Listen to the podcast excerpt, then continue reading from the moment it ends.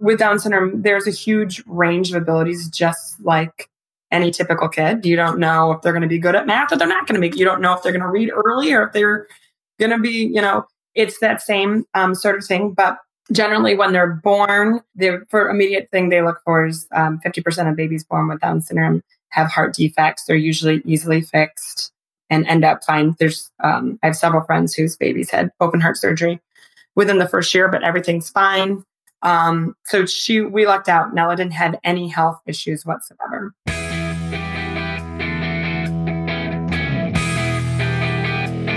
You're listening to the MILF Podcast. This is the show where we talk about motherhood and sexuality with amazing women with fascinating stories to share on the joys of being a MILF.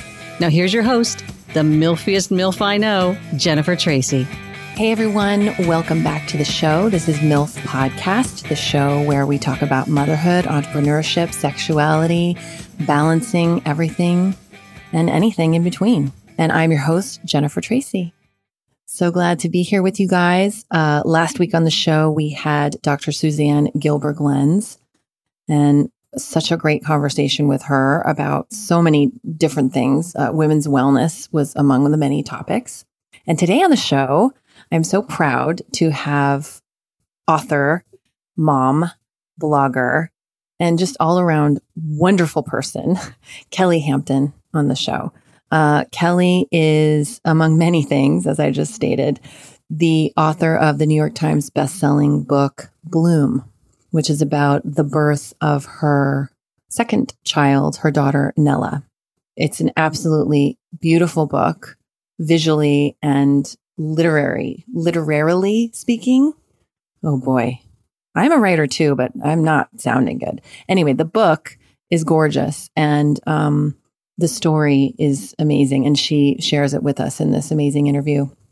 And I just loved talking with her. It was a little bit of a challenge because she's in Florida and I'm in Los Angeles. So we had to do an online interview and our internet kept cutting out.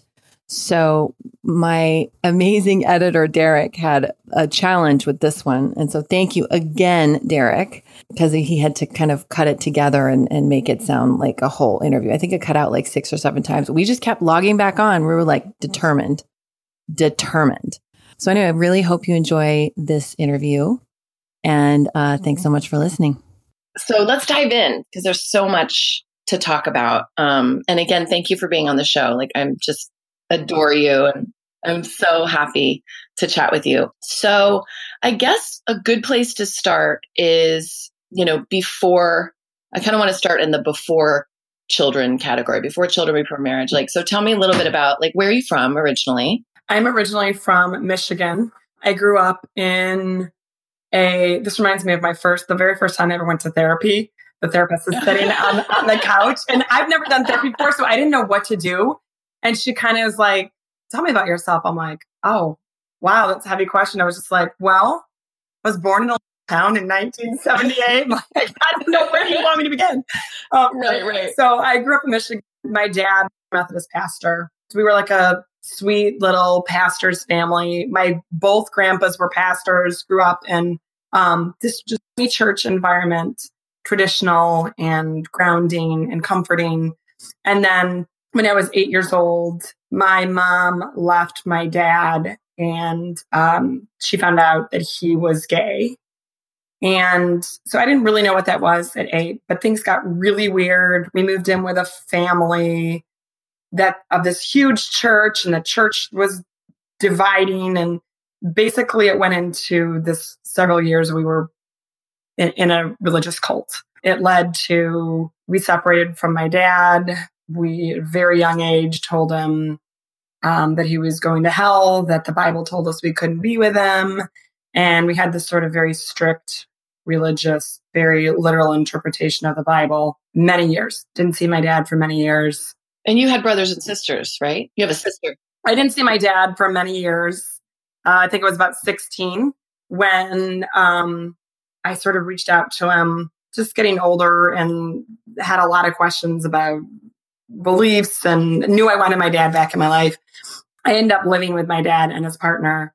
Um, and strangely enough, I don't know how, but everything turned out okay. Like my mom, the cult dissolved.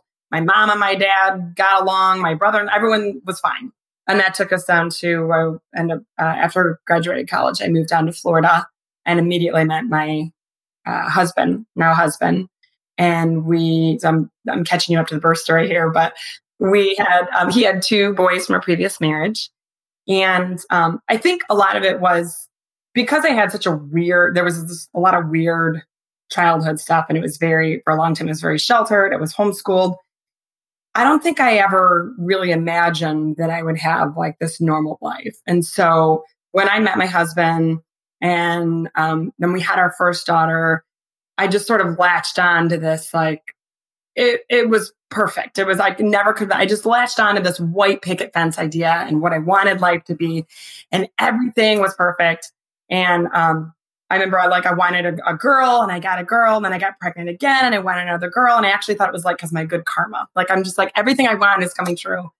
And um, somewhere probably strayed a little bit and just getting caught up with the whole outward image of what our family looks like.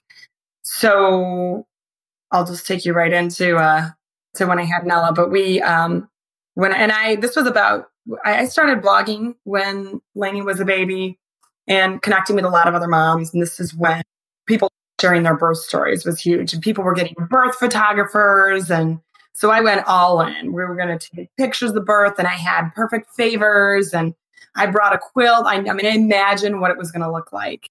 And you're so good at all that stuff too. Like everything's beautiful. And um, and if you guys, let my listeners, if you go um, to Kelly's site, which I hope you do. Um, and we're also going to provide the link to Nella's birth story on there and then the link to your site. It's like everything is so beautiful and it has this richness and depth to it that is you. It's such a reflection of who you are. And I love that. Um, I'm not good at that kind of thing. um, so I always admire people that can. It, there's times it, it's a little extra, but um, I don't. I'll look back. I'm like, really, really, with the personalized birth favors, and I'll, but I, you know, I had it all planned out and um, went in. I had several friends in the room, and she came really fast. And I remember when when she was born, they put her in my arms, and there were probably God ten people in the room, um, cameras going off, and I looked at her and immediately knew I knew she had Down syndrome and I didn't say it, but um, and it was just there was an immediate disconnect. I just felt like I was holding somebody else's baby, and the grief was just. Um, I mean, I um, I sort of went into a black hole, and you can see there's videos, the the little bit of video coverage we have in the book in the birth room. You can see me kind of pull off her little newborn cap, and then remembering all these things from college genetics of like low lying ears and the eyes and, and sort of checking it off in my mind. And I kept asking, is she okay? Is there, you're not telling me something? And um, everybody kept saying, she's fine, she's fine. And um, she, because she had come out so quickly, um, I think a lot of people just thought there she was swollen, or um, later there there a couple of the nurses admitted that that they um, suspected it right away. But anyway, it was a full hour um, before the pediatrician came in. And I had, um, of course, I had champagne glasses with her name on it, and they had this big toast. And there's a photo in the in the birth room of all these champagne glasses and this toast, and I'm in the background, and I'm just like, just empty, just there's just nothing on my face. I'm numb. Um, so then the doctor came in. They had everybody leave the room, and as soon as they did, I I started crying and I said, I know, I know what you're going to say.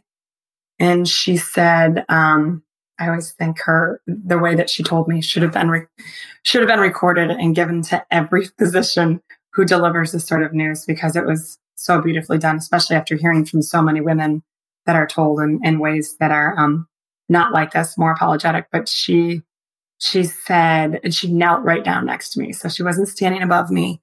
And she said, Kelly, um, First, I'm going to tell you oh, that Nella is beautiful and she's perfect. But there are some things that lead me to believe that she has Down syndrome. And then she immediately followed again, but she said, but she is beautiful and she is perfect. And I asked for my dad right away and they let my dad in the room. And um, I remember just looking up and they said they, they think she has Down syndrome. And I'm sobbing. Um, I was holding her. Yeah. And so I, when I look back now and the front, all my friends came back in, but they, um, I guess there's probably a little period that I went through of guilt for my reaction. Although now when I look back, I just own it as the human experience and it's all part of the beautiful story. And so I don't necessarily feel guilty, but I remember thinking like, did, was she welcome? Did she feel loved? Did I kiss her? Did I, looking back to my first daughter's birth, all these, you know, happy birthday. And it was so celebratory. And my friend said, you know, you could not stop kissing her, which is, I think is instinctive for a mom because I didn't feel, I didn't feel it. I felt like this baby that I had imagined and dreamed and thought of what she'd look like and looked through baby magazines. And I mean, I, nine months of dreaming, I felt like that baby died. It, it was like experiencing a death. And, um, and I remember just holding her like it was like holding somebody else's baby. And I just, I felt nothing except sadness. And my sister lived in Michigan, um, still lives in Michigan. And I remember saying I wanted my sister, and um, it was all a blur, but some, somebody got on a plane. She was there the next day. Um, that first night, though, was a tormented night of the soul. Um, I cried for seven hours straight. I laid in my hospital bed. My nurse, who became a very good friend, um, she was actually the nurse that delivered Lainey. She laid next to me. My best friend was there, and Nella was in between us. And I just writhed in pain, and um, I wanted to run away. I wanted to go back. I just kept saying, I want to go back. I want to go back. I want to be pregnant again and just I just couldn't believe. I just remember thinking like, this is not not me. This is some this is the stuff you read about, but this is not my story. This is I did not sign up for this. And um, when my sister came the next day, we call it the "I Have a Dream" speech. But she came in, and um, remember when she walked in the room, she just passed right on by me and said, "Where's the baby?"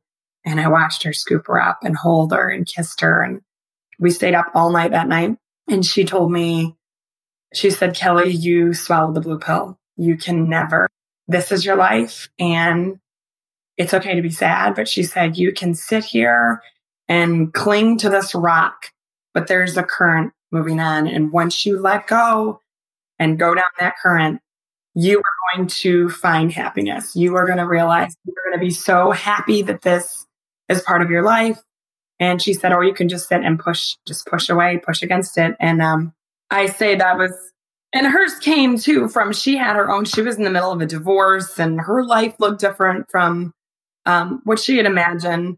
And I remember she said, she said, life is like a choose your own adventure books, those books we used to read when we were kids. She's like, you thought you're going to be on page 99, but you're not. You're not. You're on page 37. But she said, you still get to choose the next step. You get to write your own ending. There's so many little things that she said that, that I've applied to life in so many different ways. But I say I fell, you know, madly in love with Nella that, that night. Um, and it was just, uh, it was like I come to Jesus with myself where I'm like, you, you can sit here and cry or you can, you can do this the way that you, you want to be done. She also said, I want you to imagine, you think of a role model, you imagine someone going through this and you think about what would that look like? What the person that you wish you could do it like them and you go become that person. And so, yeah, Nella is, she's eight years old now. And it's, it's always funny retelling the story because it's been a long time. Um, and it's like talking about a different person. I mean, um, there are times I'm like, oh God, for real, like you really thought you cried for seven hours. Like it's really no big deal. We don't think about Down syndrome that often. And it was a week after she was born that I wrote the birth story. So I was still just completely raw. And I think now I'm so glad I wrote it because if, I think if I would have waited six months, I would have never. Oh, your perspective would have been so different. Yeah. Wow.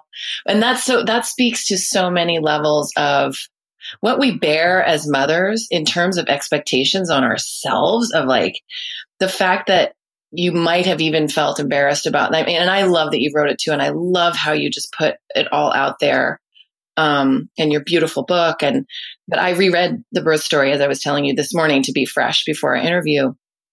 And I hadn't realized or hadn't remembered that you wrote it a week after. And I was like, wow, that's brave to put it down. Let's remember too that at the time, like the blog readers were like my mom and my aunt and like three friends. So I don't think I ever realized like, oh, like there's millions of people. people yeah. But how many people have you helped like by sharing this and how many of this community have been just been like, thank you so much? I mean, right? Like that that part has been amazing. Just yeah, I didn't. And I think a lot of it when I went online and found yeah, there are so many people that that were also sharing and doing it beautifully. Um, I wasn't the first or the only at all, but I think a lot of what connected women um, and what made at that time, of course, the internet was a little bit different then, but what what made the post go viral was that we are just trained as women and moms just that we just we shove that down. We don't you you you know what? You got to show up. You got to be there. Don't be sad um don't admit that you're sad. And that's the opposite of what the reality is for all of us for every single mom i've talked to. It's like of course you're going to have these layers and and rainbows of emotion. When i started getting emails and uh, of women that had had babies with down syndrome just said i that they felt the exact same way that they felt like they could never say that they wanted to run away. Um, that they completely love what they have now, but that they didn't feel um, like they didn't feel uh, an open space to admit that this isn't what I wanted and this isn't what I thought it would look like, and I'm devastated. Um, and not everybody. I've, I've heard from lots of people too, moms that say like they uh, when I hear about these women, they're like, it's like no big deal. They're told the diagnosis, and like, well, you know what, healthy baby. I'm like, that is awesome. Um, I I didn't, and and every woman's story is different. But um, but to create a space where women feel like it's okay to say that, and that it doesn't mean that they don't love their child or that they wouldn't want to change anything. And so, and then just the community too. I think of God, women did this 20 years ago with no internet, with no like no cell phone, no support. The life expectancy has, I mean, drastically changed. The opportunities have changed. They're doing things that they've never done before. And a lot of it we owe to these moms years ago that said, no, I'm, I'm going to do it my way, you know? Yes. So, can you talk a little bit about, for me and for our listeners, about Down syndrome and what kind of the the prognosis is? So, you get this information, and then now you've obviously been living with it for eight years, and Nella's been living with it, and she, and and and by the way, we'll we'll include a link to your Instagram too. But again, like it's just the joy and the pure. And I love that part where your pediatrician said she's beautiful and she's perfect. And like that just, I mean, I cry like when I see your posts because it's like you guys are, there's just so much joy in your family. Oh, it is uh, incredible joy. She's, I say, I know both, I know that the end of our lives, both Brett and I will say it's one of the greatest gifts we've had in life is, is getting to walk this journey. I remember my first question to the pediatrician when she told us was, how long will she live? You know, I didn't know anything about Down syndrome. I'm like, is she to live? Is she to be a teenager? Is she? And I remember, I, I, I remember I had her name picked out and I wasn't sure if I wanted to use that name. I thought it was a different baby. I'm glad I did. I wasn't sure if I wanted to send a birth announcement. I remember just like stupid things like, do I dress her in the clothes that like, is she going to be pretty? I like all these just silly things um, based on ignorance. And and I remember thinking, I'm like, okay, who do you who do you know? Who do you know? And all I could think of was like every once in a while seeing an older couple at a restaurant with like a grown son with Down syndrome and and not seeing them talk and thinking it was a sad thing. And this was just just a very skewed perception of mine. So with Down syndrome, there's a huge range of abilities, just like any typical kid. You don't know if they're going to be good at math or they're not going to be. You don't know if they're going to read early or if they're going to be, you know, it's that same um, sort of thing. But generally, when they're born, the for immediate thing they look for is um, 50% of babies born with Down syndrome have heart defects. They're usually easily fixed and end up fine. There's um, I have several friends whose babies had open heart surgery within the first year, but everything's fine. Um, so she we lucked out. Nella didn't have any health issues whatsoever. There are some increased likelihoods um, of things that are um, thyroid issues and just a little bit of health stuff. We have not dealt with any of it. And most of the people I know that have kids with Down syndrome have not either. So the main thing is just um, that they learn a little, takes them a little longer. Their cognitive development is different, but they walk, talk, read, speak. Um, Nella, if she has Down syndrome, she communicates beautifully. She's in a regular classroom. Um, she can write her name. She can write all her letters. We're patient with things like learning to read and doing math, and we know that it might take several years. Um, but I've met many adults with Down syndrome that can write beautifully. I've met adults with Down syndrome that are married. I know a girl with Down syndrome who has her driver's license. There are 260 some colleges in the United States that have college uh, college programs for people with intellectual disabilities. Um, I visited lots of adults with Down syndrome that are going to college in these programs. So really, it it's not at all what I thought it would look like. Raising Nella, uh, raising a kid with Down syndrome is like raising a kid. You know, um, just a little extra patience, and we work with her on some things. The very first three years of life, um, they have therapy um, and it's federally funded. So for from age zero to three, and we had um, speech therapy, occupational therapy, physical therapists. Our physical therapist and occupational therapist came to our house once a week. And I remember thinking that was like completely intimidating in the beginning, and they end up just being like family members and and uh, yeah. So it, it really doesn't look that much different.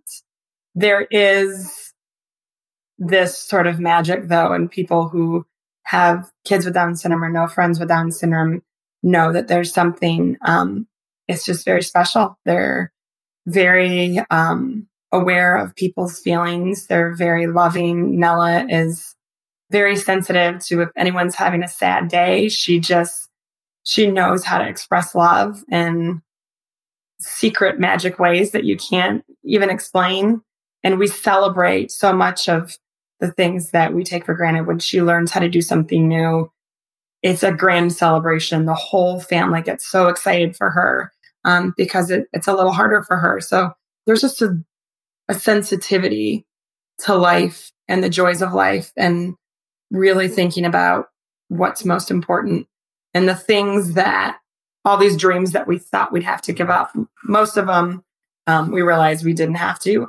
Um, things like going to college, you know, who knew? But the ones that, so maybe she doesn't drive. Um, we would love for her to live independently, but if she lives with us, that's okay too. And all these things that we think are just horrible losses at the end of life, nobody on their, you know, when they're lying in their deathbed goes back and says, you know what, my favorite thing about life was that I drove, you know, like there's all the, these things don't matter.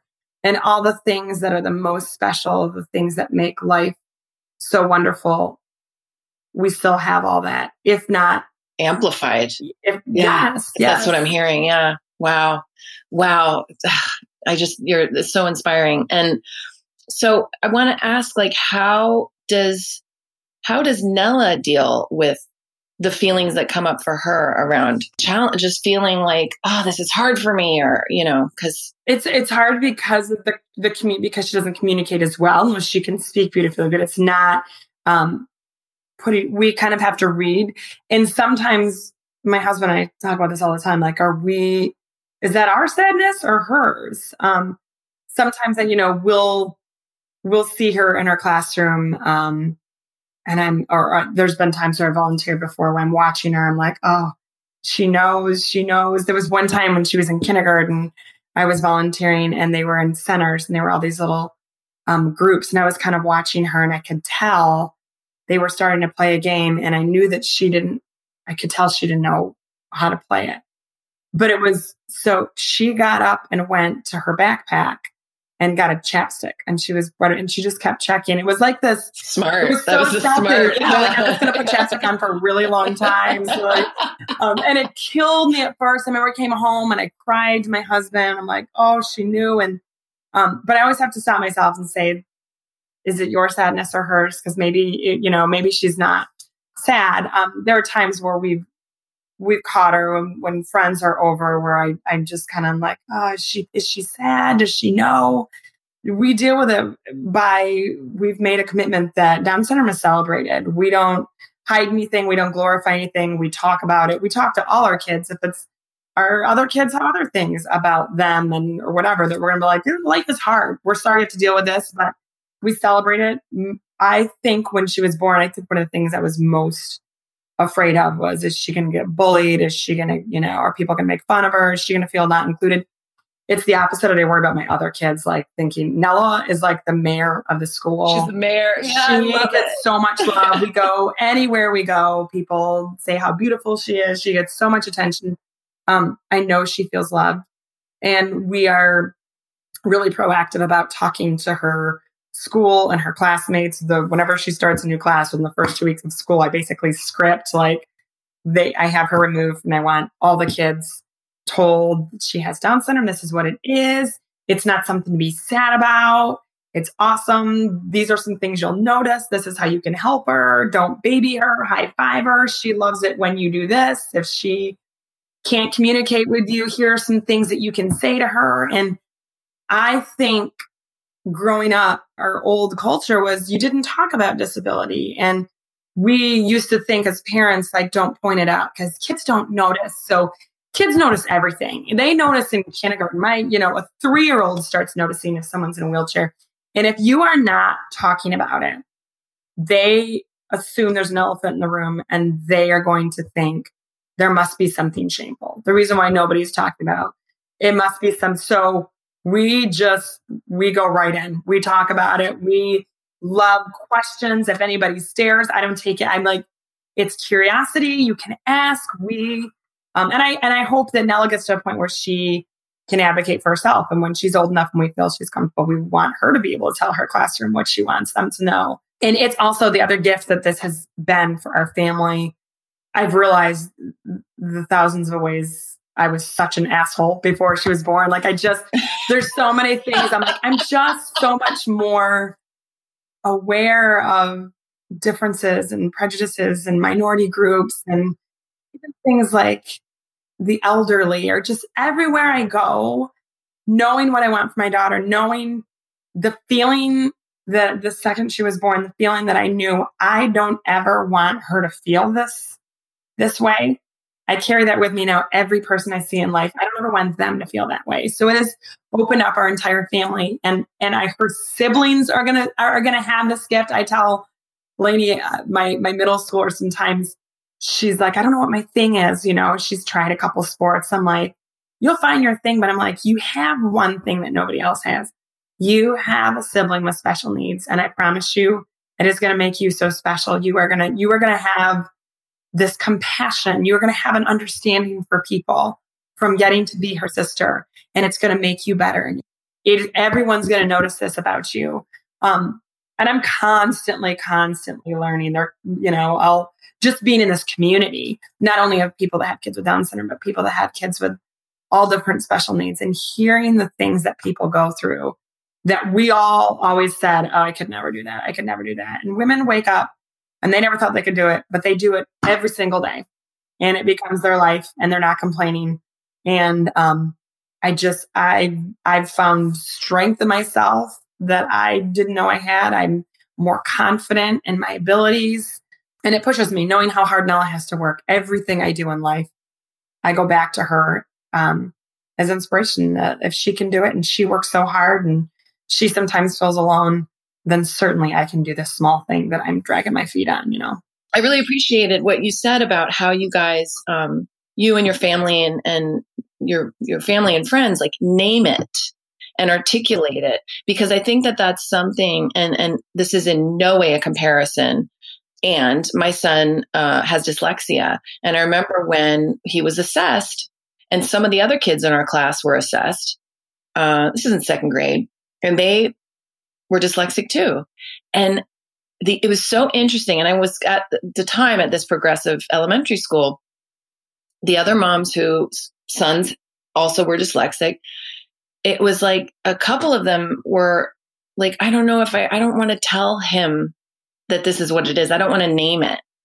And no judgment. Like we all have our own journey and no judgment. And I love those women. They're like sisters to me. I love them so much. But it was so interesting to me because for me, And it took me a little bit of time to be able to articulate it to him, but there was so much freedom when he grasped what it was. And it was such relief for him because he'd been in agony of why can't I read and why, and he was acting up in class and all this stuff. And once we named it and said, well, and now you get to have this tutor and you get to do this and you're going to have vision therapy and you're going to have this.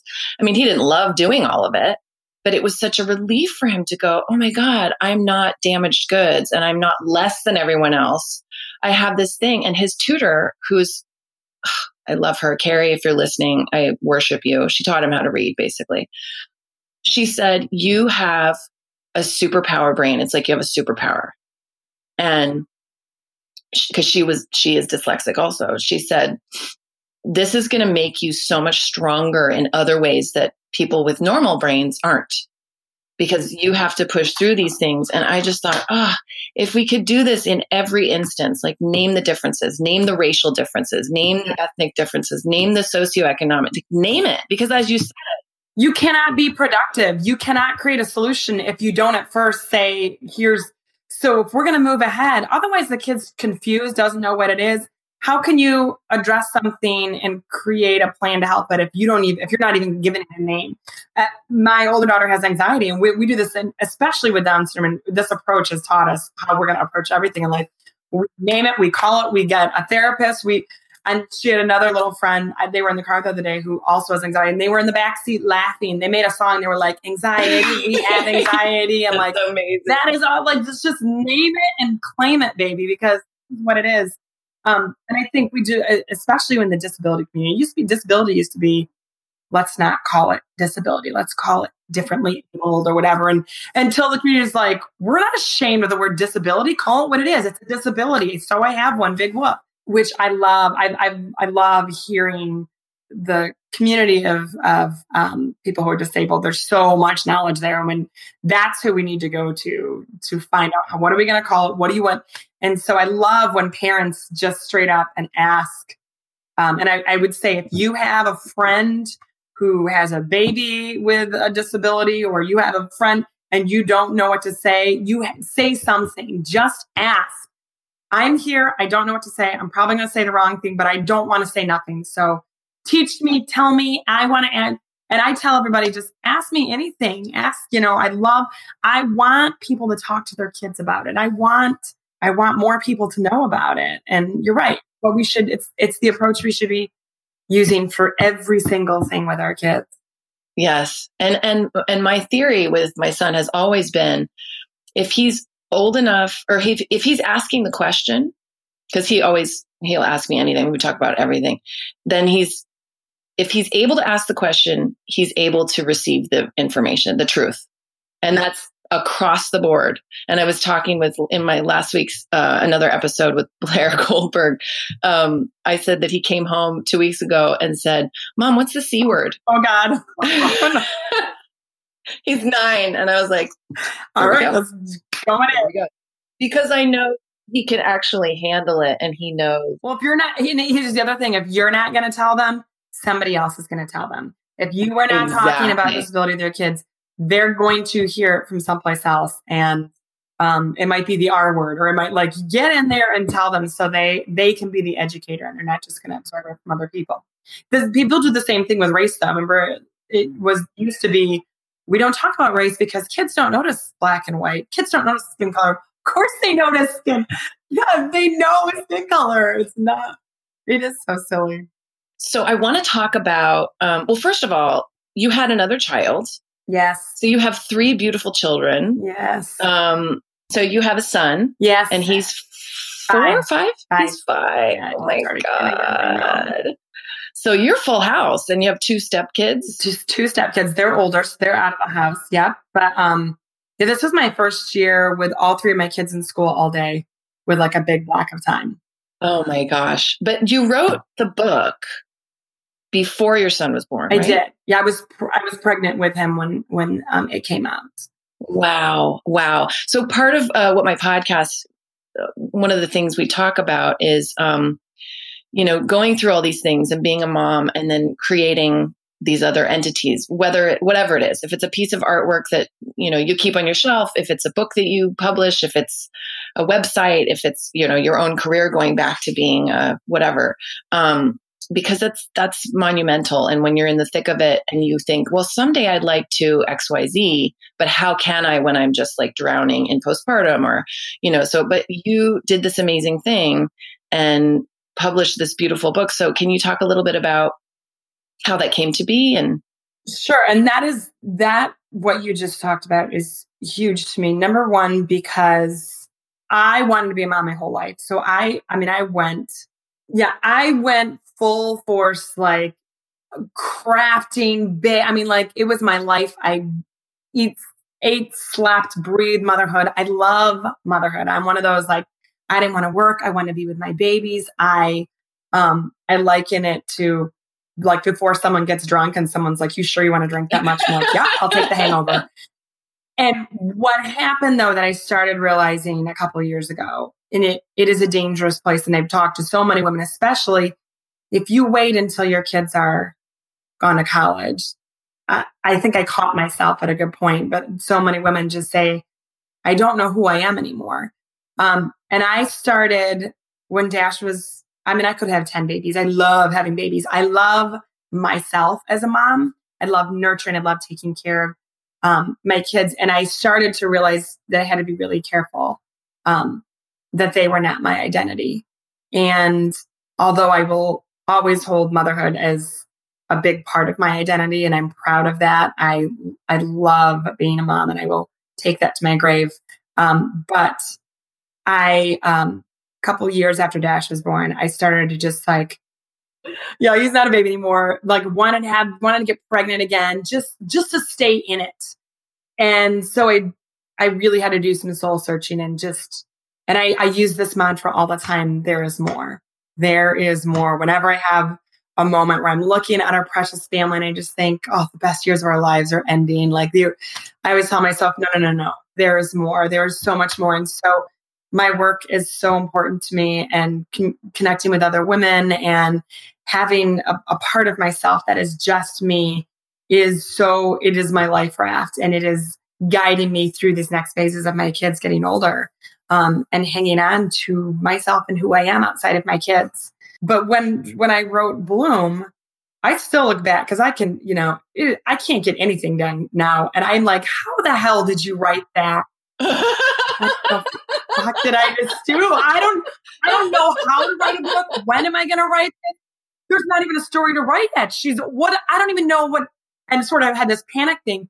And so I would just write as things happen. I'd go in at night and I'd bring a little Moses basket next next to my desk and I'd write. One night I wrote two chapters in one night. Like I just wrote and wrote and I'd send it to my agent and she'd be like, okay, next one. All right. And I just, and then pretty soon I was done. And I remember also thinking like, going back to my teaching days of like, well, there has to be like a, uh, you know, a, a, climax in the middle and then it all has to come together. And I like, I, do I need an outline for this? And I just wrote, I just wrote what I felt passionate about, wrote what moved me. When something was hard, I wrote it. And in the end, it was, I mean, like literally tied it with a bow and sent it to the editor. And it, it just, it formed its own story. I think so many times women get hung up on I don't know how to do this. I have this dream, but I don't know how. I don't know how to make it happen. I don't know, like, I think I have to be, I, I'm not good at business. And so they just get stuck when you just have to do it. You don't have to have it all together before you jump. You just have to jump and just start doing the work and it will come together. And what you think is this huge, intimidating, once you actually get it done, you'll look back and like, it wasn't that big of a deal. So I had to hire somebody or whatever. Like it's not, don't ever let the logistics of your dream stop you from pursuing it. It's so true. I mean, just uh, like starting this podcast, I never podcasted before. I didn't know I didn't know how to interview. I'm not I'm not a journalist. I'm not and what's been so interesting for me is this journey of like this podcast has sort of become this other thing that I didn't even know that it would become and and you know I'm getting these emails and direct messages from women that are like your podcast is helping me so much. I've been so much in the dark and like I, my baby's, you know, I'm barely sleeping and, you know, I'm listening to your podcast while I'm at the gym and I feel like, oh, I can breathe again. And I, I'm like, that's, I guess that's what I wanted it to be. I wasn't even sure what I wanted it to be, but it's just taken on its own life. I hear so many women will say they'll be like, "Well, I'm not, I'm not a runner." Like, Yeah. if you podcast, you're a podcaster. Like, Yes, yes, if you do it, if you do the work, you are the thing, yes. and um, that's all it requires to Yes. for any of these dreams is to just show up and do the work. Yeah, And if you don't know how to do it, you ask somebody, and totally. every step you get, you get to the next rock, and then you know when you look at the whole path of rocks ahead of you, you're like, I can't. All you do is step one foot. Yeah. You know, Chop wood, carry water. That's like my motto these days. It's I so true. And and we suffer from this imposter syndrome, right? Yes. Oh my God. Like, oh, I, they're going to find out. It's like, Yeah. yeah, I'm a them know fraud. what they're doing either.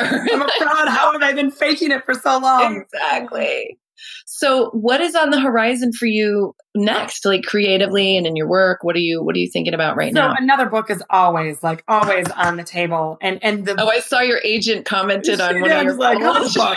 Uh, so the and and I the good thing about this is that the thing that's keeping me from getting this book is other work that I'm loving right now, um, and just creating content and connecting and did my first um, online course this year with 300 women. It was another one of those things where I'm like, I know I want to do an online course, and I'm like, I don't know how to do it. And I'm for a year, I'm like, oh, it was like probably huge, probably cost a fortune.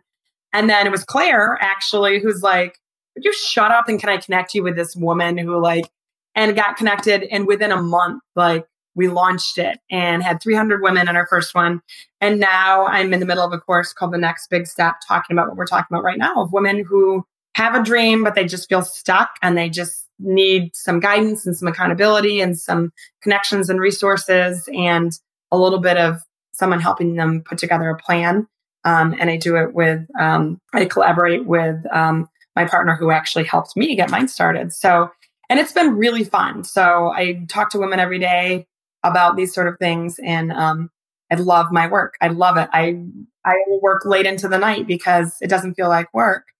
So, um, and every, you know, that's um, my plan is just to continue doing this. And there's always a door that opens up when you're in a community of women that are doing similar things I've had so many different opportunities to collaborate just from being in the community. So if I can continue to do this work and love what I do and parent and be able to juggle it all with, I mean, balls are constantly falling, but that's all part of the game.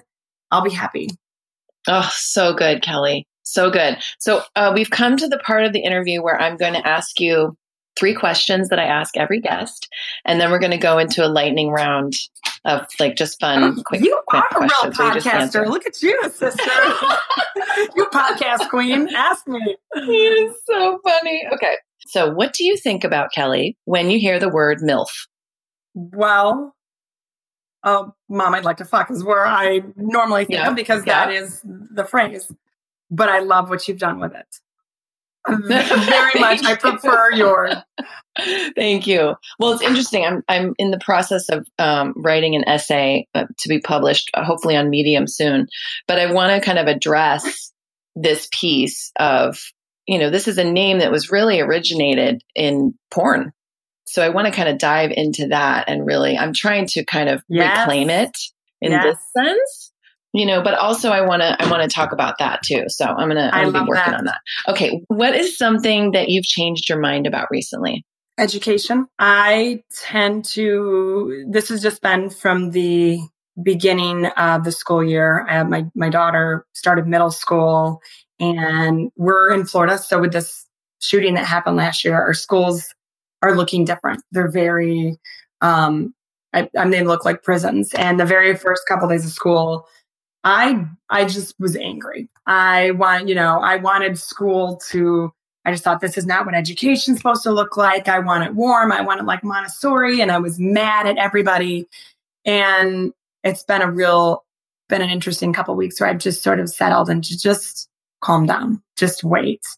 Um, I tend to get really feisty at first, and I've talked to several of my friends, and a lot of it goes back to that whole like this the whole story of what I just told you of this is what I thought it would look like, and it doesn't look like what I thought. So I start to freak out, and even I love walking my kids to their classroom, and now we scan our license, and they don't really want you to go in the building. And I just had a big fit in the beginning of like I can't, I, I just this is this isn't what I thought it was going to look like.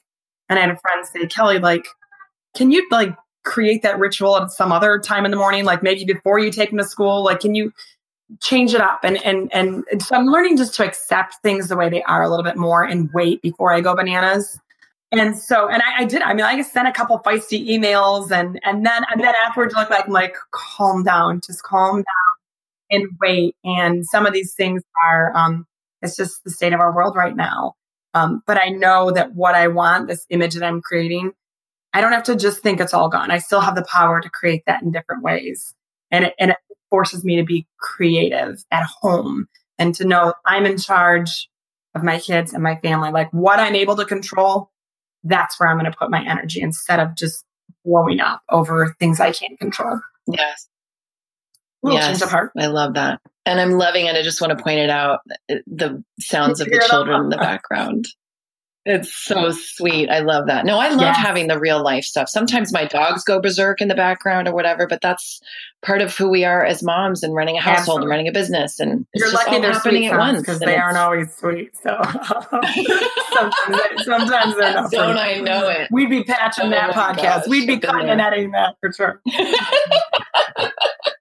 um, how do you define how do you define success? I'm going to define that as um, two things: being happy and um, growth, being being better than you were the day before, learning something new, improving something. I love that. Okay, now we're on to the lightning round. Ooh, ocean or desert? Desert. Favorite junk food? Sour Patch Kids. Yum. Movies or Broadway show? Movies. Daytime sex or nighttime sex? I'm nighttime. My husband's daytime. So we got we have, we have a major problem there. Texting or talking? Talking. Cat person or dog person? Dog person. Have you ever worn a unitard? Fuck yeah, I have. have you? I love you so much.